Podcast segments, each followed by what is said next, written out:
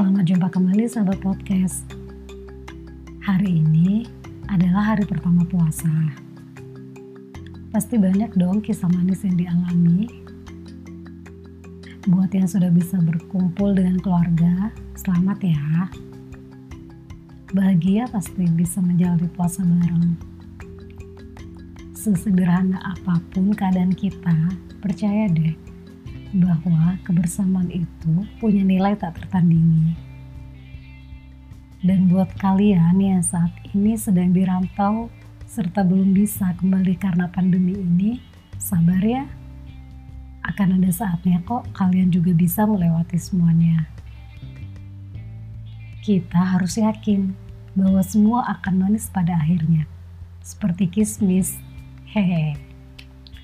Oh ya, Gimana cerita Ramadan pertamamu? Jangan bilang kalau kalian bangun kesiangan buat sahur tadi. Hmm, tapi aku juga pernah sih mengalami panik enggak, tapi sempat bikin heboh juga sih. Yang kebayang itu bakal lapar dan haus besoknya. Padahal nih kalau udah niat pasti fine-fine aja. Emang dasarnya kita kali ya.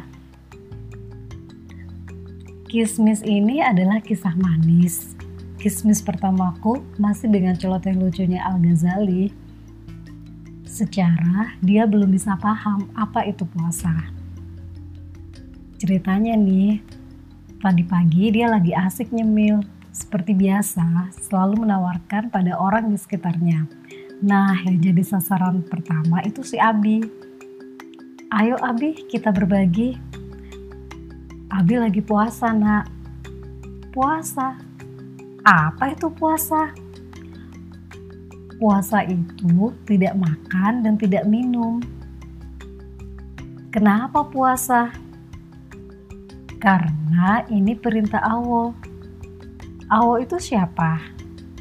Allah itu di mana?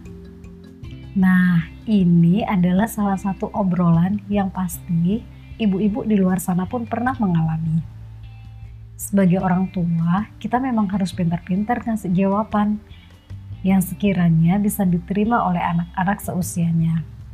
Jawaban itu pastinya jangan menyesatkan dong. Perkembangan anak-anak yang semakin pesat menuntut kita sebagai orang tua untuk terus mengasah diri dan memperkaya ilmu.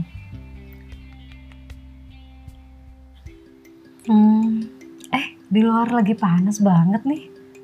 Apa kabar ya mereka yang masih harus bertahan hidup bekerja di jalanan? Semoga saja Tuhan memeluk hati dan jiwa-jiwa mereka. Semoga Tuhan menjaganya dengan sangat baik. Kita hanya bisa saling mendoakan semoga segala kekalutan ini segera berakhir. Saling bergandengan tangan dan membangun empati tanpa paksa. Apalagi cuma demi sebuah prestasi.